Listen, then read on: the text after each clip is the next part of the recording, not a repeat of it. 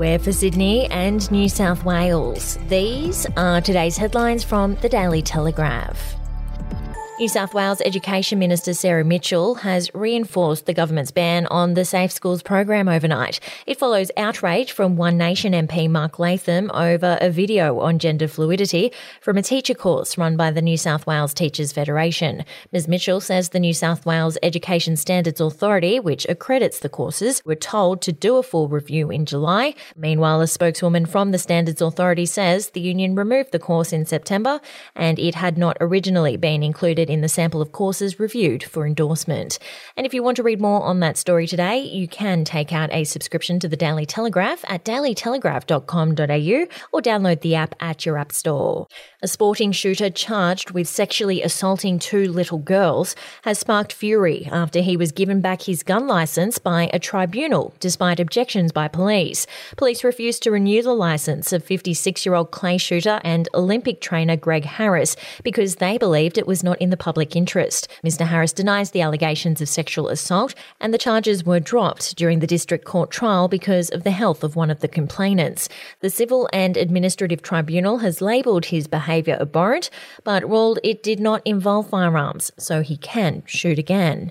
We'll be back after this. News doesn't have to be boring. The Brits have given Prince Harry a new nickname after yet another tell-all interview. Oh, God, is it the Ginger Whinger?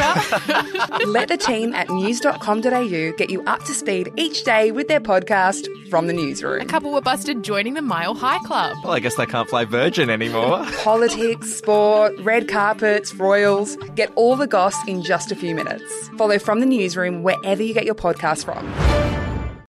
New South Wales Police have closed the book on their investigation into social media attacks on former Broncos coach Anthony Seibold, highlighting flaws in the legislation that he's trying to change.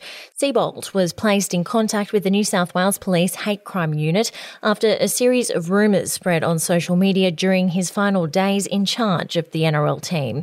Police spoke to at least one person responsible for circulating heinous messages. However, they were powerless to act because there was no threat of violence to Seibold or members of his family. Seibold has been waging a campaign to have the legislation changed to ensure those responsible for the sort of slurs that were aimed at him are held to account. And more on the N R L, Penrith back rower Liam Martin has opened up about his rough start playing first grade.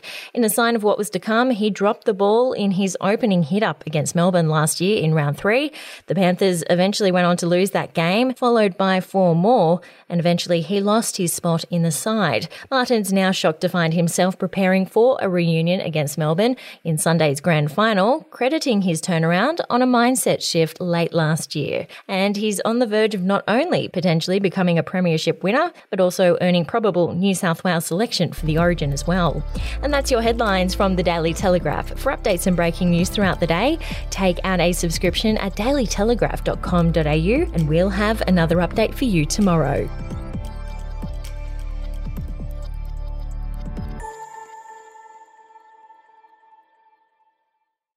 Australian history is full of colourful but forgotten characters, from alleyway gangsters to Cold War spies and eccentric entrepreneurs. There are hundreds of incredible stories of adventurous Aussies that never make it into our history books. Each week I talk to some of the country's greatest history authors, sleuths and yarn spinners to uncover the untold stories of some of our most interesting and offbeat ancestors. The show, In Black and White, can be found wherever you get your podcasts.